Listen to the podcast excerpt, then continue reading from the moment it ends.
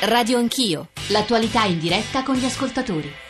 Sono le 9.04, bentornati all'ascolto di Radio Anch'io, Radio 1, Giorgio Zanchini al microfono. Proviamo a ricapitolare non tanto le cose che sono state dette ai sindaci nella prima parte, noi stamane stiamo parlando della questione migranti, perché quanto è accaduto a Cona con la rivolta nel centro di prima accoglienza si è andato a innestare su un dibattito che era già vivo, vivido, fertilissimo, eh, perché il ministro dell'interno Minniti e il capo della polizia Gabrielli hanno in testa un'idea della gestione dei migranti che è diversa da quella che abbiamo conosciuto negli ultimi mesi. Io fornisco qualche elemento in più, qualche numero in più a beneficio, spero, della chiarezza della trasmissione. Poi c'è un ascoltatore che ci sta aspettando con una testimonianza, credo, significativa e poi un magistrato, procuratore aggiunto a Torino, che ha scritto un libro preziosissimo su questo tema e si chiama Clandestinità e che tra poco sarà con noi. 335 699 2949 per sms, whatsapp, whatsapp audio, radio anch'io, crociolai.it per i messaggi di posta elettronica. Citavo poco fa quei numeri di Massimo Giannini. Arrivano dati 100 migranti che arrivano sulle nostre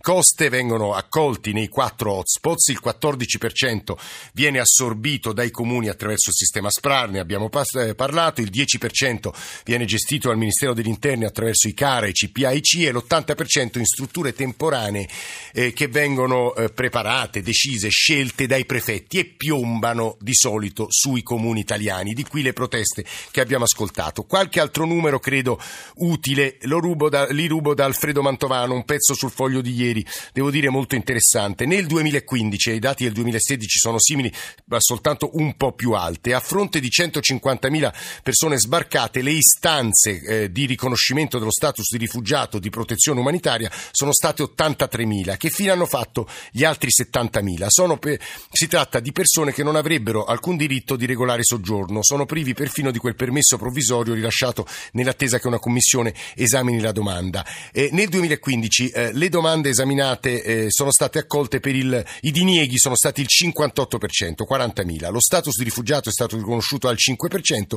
il 36% ha ricevuto una protezione sussidiaria umanitaria. Vuol dire che dei migranti entrati in Italia in Italia eh, non, nel solo 2015 oltre 110.000 non avevano titolo per restarvi. La, le domande che si pongono è perché poi non si riescono eh, a eh, espellere sempre che uno voglia appunto scegliere questa strada. Lui dice perché una espulsione sia effettiva è necessario identificare in modo sicuro il soggetto e la sua nazionalità, accordarsi con lo Stato di origine perché lo riprenda con sé, impedire che si dilegui. I CIE servirebbero esattamente a questo, cioè ritornare alla politica dei CIE servirebbe a impedire la fuga. Ora, questa ricostruzione può essere sbagliata, Borgna ci aiuterà. Martino da Porto Pozzo, provincia di Olbia. Buongiorno. Buongiorno, buongiorno a lei, Prego. molto piacere parlare con lei.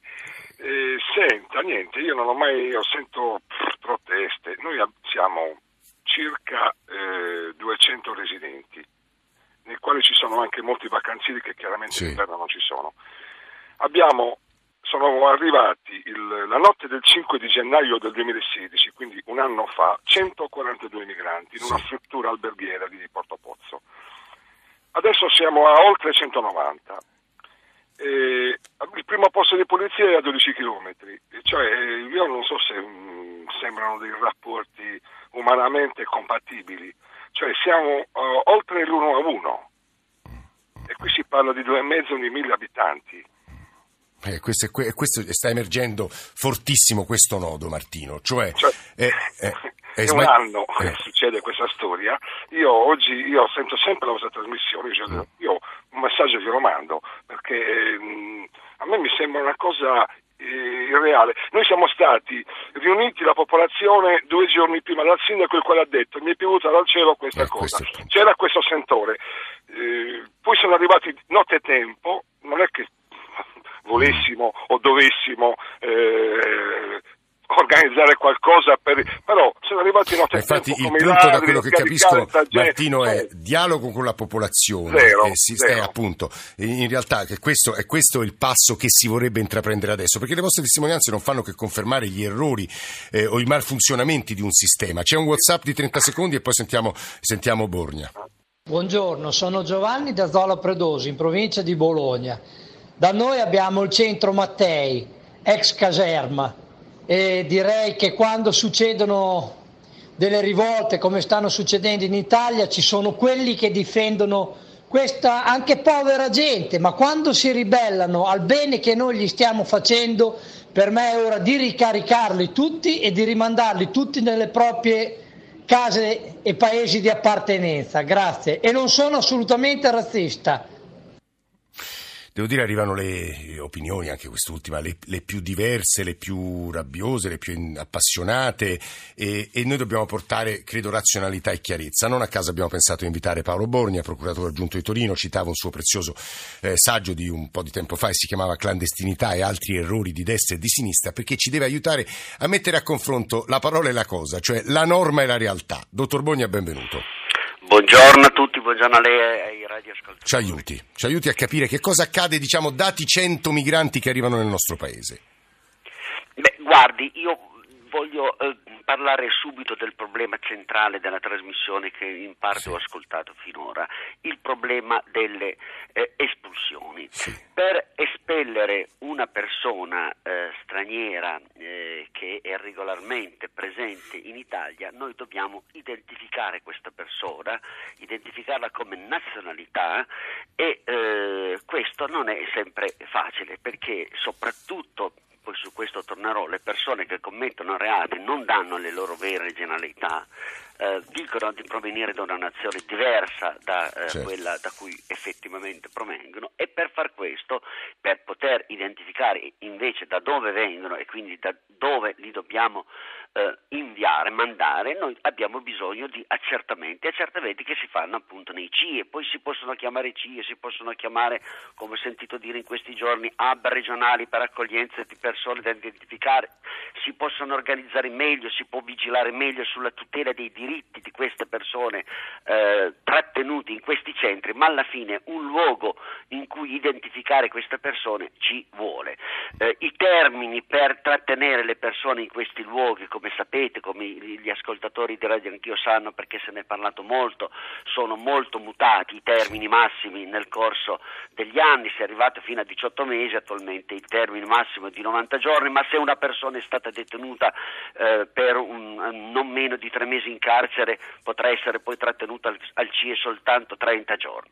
Allora, in questi tempi, te, in, rispettando questi termini, questa persona deve essere identificata, ma e, e quindi questa persona che magari è un marocchino ma dichiara di essere algerino dovrà essere esaminato, esaminata la corrispondenza sua, ci dovrà essere un colloquio col funzionario del consolato del paese di presunta, di sospetta provenienza, quando verrà identificato perlomeno con, sicuramente come nazionalità bisognerà cercare di rimandarlo in patria, nel suo paese di origine. Sì. A quel punto lì, qua questo è, il, è l'imbuto eh, su cui ci ingolfiamo spesso. A quel punto lì noi non è che possiamo, se identifichiamo una persona come tunisina, non è che possiamo prenderla e metterla su un aereo e spedirla a Tunisi. Non a caso Minniti a Tunisi, Malta e... Esattamente, eh. ed è questo un passo molto importante, me lo lasci dire. Eh, perché questo è il punto vero. Noi abbiamo bisogno che il paese di provenienza ci lasci per questa persona il cosiddetto lascia passare, che è un, è un visto di ritorno, un visto al contrario, chiamiamolo visto di ritorno. Per far tutto questo ci vuole uno sforzo enorme. Per fa- questo sforzo enorme noi possiamo farlo per tutte le persone regolarmente presenti in Italia? La risposta è sicuramente no, non possiamo farlo. Le cito solo un dato, a Torino gli irregolari eh, presenti, gli stranieri irregolari presenti, sono pre- secondo un calcolo presuntivo non meno di 5.000. Sì. Abbiamo un CIE, uno dei pochi CIE che funziona e funziona abbastanza bene, direi a Torino, che può ospitare fino a 90 persone, adesso stanno facendo dei lavori di ristrutturazione, arriverà ad ospitarne 130-135 nei prossimi giorni. Lei capisce che con queste cifre l'idea di poter espellere tutti è un'idea su cui si può discutere. Però è utopistica, diciamo, punto di vista ma è irrealizzabile. irrealizzabile. Allora, se questa idea è irrealizzabile, noi dobbiamo concentrarci sulla cosa su cui io penso tutti siamo d'accordo, dalla Caritas all'onorevole Salvini, io penso che tutti possiamo dirci d'accordo sul fatto che se dobbiamo fare una scelta di priorità, diciamo così, nelle persone da espellere, ci concentriamo sui delinquenti, cioè sulle persone che hanno violato la legge, che hanno commesso reati gravi e su sull'identificazione di queste persone, sull'espulsione di queste persone noi dobbiamo concentrarci. E come li troviamo però, dottor Bogna? le, le, le, persone che hanno commesso reati spesso sono arrestate e hanno scontato già una eh. pena in carcere, quindi sfruttare presen- il periodo di loro pre- a Torino, questo viene fatto da due anni ormai molto bene dalla questura di Torino. Se una persona è stata arrestata per rapina, ad esempio, ed è stata condannata e sconta una pena di un certo periodo in carcere, durante la presenza in carcere viene identificato con precisione facendo accedere nel carcere il eh, funzionario del consolato del paese di supposta provenienza sì. e così quando questa persona esce non c'è nemmeno più bisogno di portarla al CIE oppure se la si porta al CIE la si tiene per pochi giorni perché alla prima nave, al primo aereo volo charter che parte eh, sul primo volo charter questa persona verrà messa e verrà portata a casa. Però per far questo ci vuole una grande intelligenza, una grande forza e volontà politica, una go- grande determinazione e una grande organizzazione. Soprattutto bisogna focalizzarsi su quei casi lì, abbandonare l'idea di espellere e punire tutti gli stranieri che tra presenti irregolarmente sul nostro territorio. Una regolarità sì. non voluta, perché eh. tra gli irregolari noi abbiamo anche l'abbandante che lavora e il muratore che vorrebbero regolarizzarsi, sì. ma non ci riescono per la farraginosità delle nostre prassi burocratiche, delle nostre leggi. Scusi, Sorbonio, ho altre due domande. sulla repressione dei delitti e sulle eh, Sì, questo è molto chiaro. Il suo punto, due domande, poi andiamo da Pap Fal che ci sta Grazie. ascoltando, sindacalista senegalese inglese che insomma, ci porterà il punto di vista eh, degli altri perché, perché, ora noi stiamo parlando appunto come spesso facevano i colonizzatori del soggetto colonizzato è francamente una grande prepotenza credo. Dottor Bogna, due punti. Il de- spesso il decreto di espulsione viene consegnato in mano al migrante che dovrebbe essere espulso e gli si danno sette giorni per lasciare il paese, quello si imbosca e chi si è visto si è visto. Le volevo chiedere quando viene dato questo decreto di espulsione? Il secondo punto, mi metto nei panni di un marocchino, algerino, tunisino che finisce in un CIE, eh, cerca una vita migliore migliore. Il CIE non è un carcere, quindi c'è meno vigilanza sì. e non ha prospettiva perché sa che lo spediranno sì. cosa. È ovvio che sfasci, ovvio forse, certo. è persino ragionevole che sfasci tutto, quindi risuccederà quello, Borgna. Sì, certo, sul primo punto le dico molto onestamente, il, il foglio che viene dato in mano a una persona dicendogli vai via eh, entro sette sì. giorni non funziona normalmente. Ma quello a chi funziona. viene dato? A chi viene dato? Viene dato alla persona. Sì, no, ma dico allontanarsi volontariamente. Al termine di quale procedimento? Al termine però? di una procedura di un decreto di eh, una volta si chiamava espulsione, allontanamento, insomma il concetto è quello, perché la persona viene incontrollata per la strada, ah, esempio, ecco, su un treno, ecco. non ha il permesso di soggiorno, la si invita ad allontanarsi, se lui non si allontana volontariamente viene emesso questo decreto di espulsione. Ecco. Non tutte le persone che si trovano in queste condizioni vengono portate al CIE, per il semplice motivo che al CIE i posti non ci sono sono.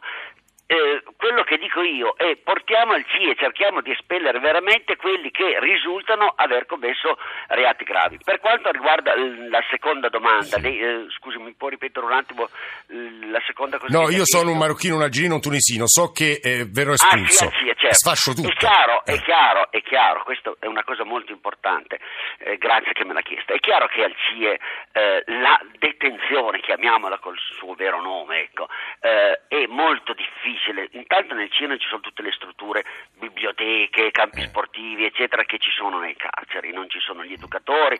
La, esatto. Essere ristretti al io dico sempre, è molto più grave e più brutto che essere ristretti in carcere. Posso comunicare, posso usare il telefono, cosa che in carcere non posso fare, ma per il resto la detenzione al CIE è peggio che la detenzione in carcere.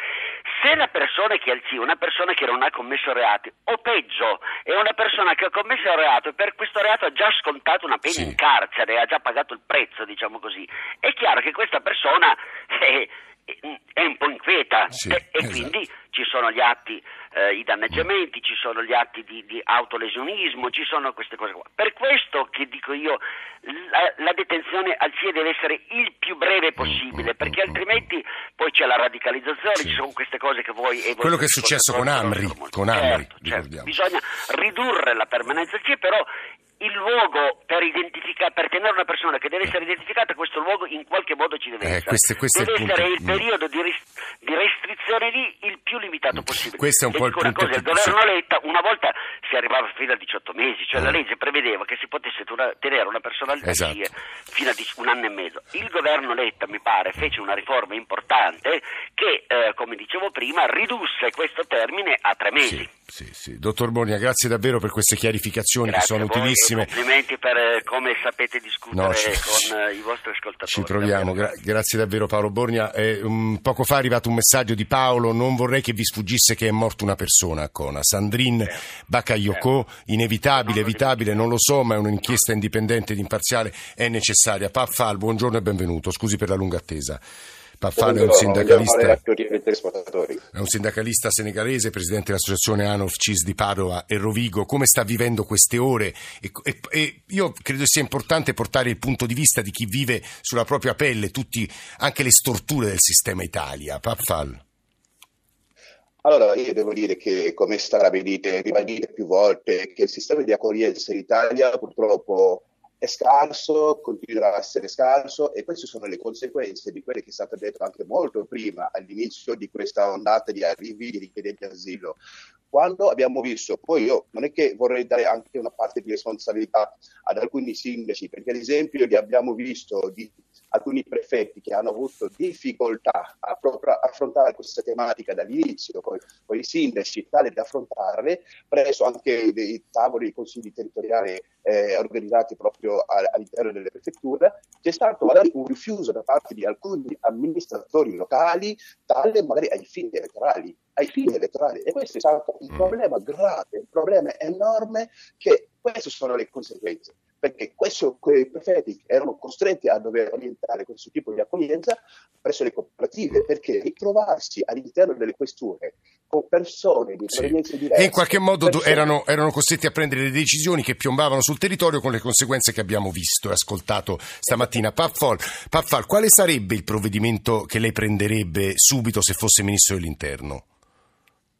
Allora, se io fossi ministero dell'interno, dovrei dire che ora come ora mi ritroverei in difficoltà tale perché la situazione è già, ha preso già una piega molto ampia, sì. ha già preso una dimensione tale che di risolvere sarebbe molto difficile. Si potrebbe magari parlare di vedere progetti futuri, di come potrebbe parlare, come potrebbe fare, almeno andando a stipulare dei, dei, dei, dei accordi con i paesi di provenienza. Cercare sì. anche da lì di spostare le richieste di protezione internazionale proprio nei paesi di origine che sono delle rappresentanze diplomatiche. Allora questa situazione cosa ha creato? Ha creato, voglio dire, uno scontro tra i poveri, dove sì, chi sì. pensa di essere, vuole dire, eh, privilegiati nei confronti degli altri. Io sì parlo dell'immigrazione economica, mm. che arriva in Italia anche con visto turistico, mm. dove ha avuto la sua famiglia sul territorio, ha sempre lavorato, ha sempre servito il suo paese.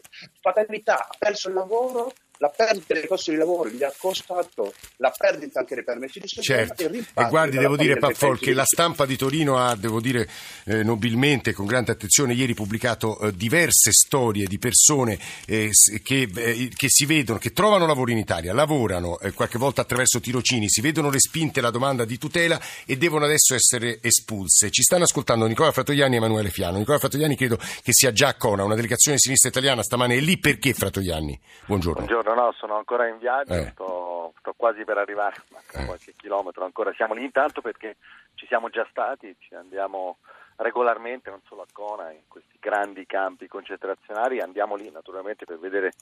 Lei li chiama campi concentrazionali, luoghi concentrazionali? Sì, sì, sì, perché sono il segno di un fallimento di un modello, di un'idea ormai decennale eh, del come confrontarsi con un fenomeno strutturale come quello dell'immigrazione, un'idea fondata sull'emergenza e sugli, sulla possibilità nella testa di qualcuno che, che, questo fenomeno strutturale possa a un certo punto essere di per sé da, da, un giorno all'altro interrotto, chiuso. Non è una polemica con questo governo, è purtroppo un dato che riguarda trasversalmente i governi che per molti anni si sono succeduti e che non hanno mai voluto fino in fondo fare i conti appunto con questa Quindi immagino che lei sia contrarissimo ai CIE, alla riapertura sono, dei CIE uno io, per sono regione. Con, contrarissimo perché i CIE, peraltro lo diceva poco fa in modo molto chiaro Brogna, sono peggiori delle carceri, sono peggiori delle carceri perché non hanno neanche una legislazione come quella carceraria che stabilisca diritti. Però Borgna diceva anche, Fratoiani, ci vuole un luogo eh, dove provare a identificare. E che eh, facciamo? Eh, ci vogliono luoghi dove provare a identificare, ricordo però che le identificazioni si svolgono nei CARA, si svolgono negli hotspot che peraltro non funzionano,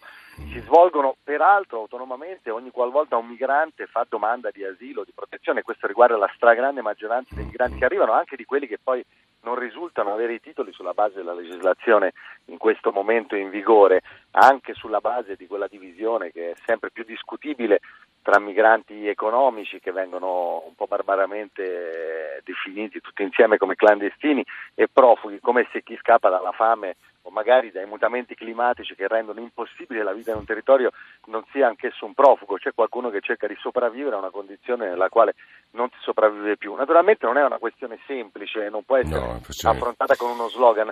E io non sono tra quelli che dice che il tema non richieda un governo intelligente, anche a volte eh, determinato dalla questione. Il punto è che il modo con cui si è fatto fino ad oggi mi pare totalmente sbagliato. Torno a una delle questioni che ho ascoltato sì. perché guidando da, sì, sì, sì, del mattino ho eh. seguito tutta la vostra eh. trasmissione. Il tema dello SPRAR. Eh. Eh, in questo paese sono 30.000 i posti per lo SPRAR, rispetto a un fenomeno che ogni anno e da molti anni propone numeri ben diversi l'incapacità di rendere strutturale questo sistema, per esempio, non solo in termini di fondi, che peraltro basterebbe dirottare, perché è stato ricordato da un gestore di un progetto STRAR come, SPRAR come fondi. Guardi Fratoiani, lei ha detto due o tre cose che mi sembrano molto significative, vorrei, siccome le ascoltate Emanuele Fiano, Partito Democratico, responsabile di riforma e sicurezza e segreteria nazionale, al quale dico anche, ma lo sa meglio di me perché l'avrà letto stamani sui giornali, che molti governatori del PD sono contrari ai CIE in ogni regione, alla ricostruzione dei CIE. Fiano, nella difficoltà di eh, gestire un fenomeno gigantesco. Eh, Fiano, buongiorno. Buongiorno. Che dice?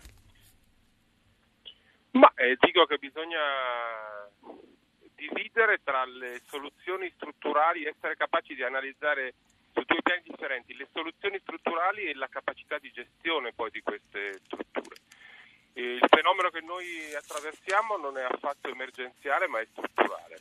È strutturale ma ha una dimensione totalmente straordinaria per l'Italia e per l'Italia in Europa, a parte il caso della Germania che però era ristretto ad una immigrazione di provenienza siriana, di drammatica provenienza, ma diciamo di tipo di nuclei familiari. Noi abbiamo una mole ingentissima di richiedenti asilo, una mole ingentissima di persone che l'asilo non l'hanno ricevuto e che fanno ricorso, una mole ingentissima di amministratori locali che si rifiuta esatto. di collaborare con il governo e con i prefetti. Eh, l'apertura dei CIE è l'applicazione della legge. Il fatto poi che nei CIE non ci sia un governo eh, socialmente accettabile in molti eh. casi eh. della condizione di questi esseri umani è pura verità.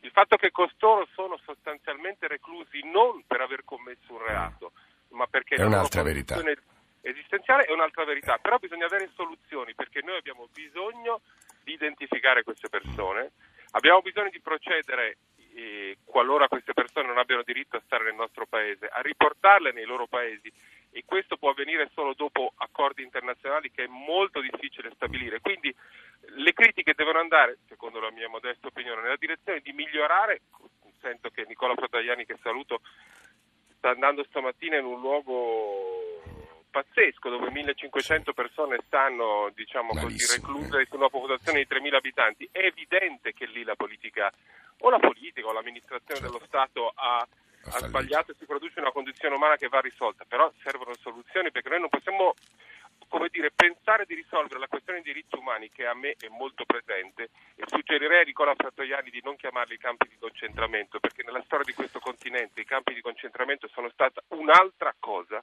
e sono derivati dalla persecuzione per motivi di etnia o per motivi di religione di altre persone, ma è evidente che conosco... Chi sta parlando è ebreo, Fiano, scusi, lo ricordo per gli ascoltatori, perché insomma, lo, insomma parla per ragion veduta, diciamo così, Fiano, scusi. Sono ebreo e ho anche una certa conoscenza familiare di quei luoghi, ma comunque a prescindere da questo, siccome io e Nicola Fratagliani condividiamo un senso della morale eh, e quindi sappiamo che costoro devono essere trattati da esseri umani, però non basta dirlo, siccome non siamo aiutati dall'Europa, non siamo aiutati dalla stragrande maggioranza dei paesi di provenienza di costoro, abbiamo necessità insieme di mm. salvaguardare eh, i diritti umani di queste persone, ma di trovare anche... Mm, guardi Emanuele Fiano, le sue parole io vorrei che trovassero, stiamo dando la linea al giornale radio, ma vorrei che Fratoiani e Paffal un altro minuto di risposta, di aggiunta alle parole di Emanuele Fiano, credo che sia importante. Ho qui tutti i dati sulle nazionalità dichiarate al momento dello sbarco all'8 dicembre 2016, però non ho tempo di leggerli adesso, li leggerò subito dopo le ultime notizie. Noi ci risentiamo appunto dopo GR, Fratoiani, Paffal e altri ospiti credo significativi. A tra poco.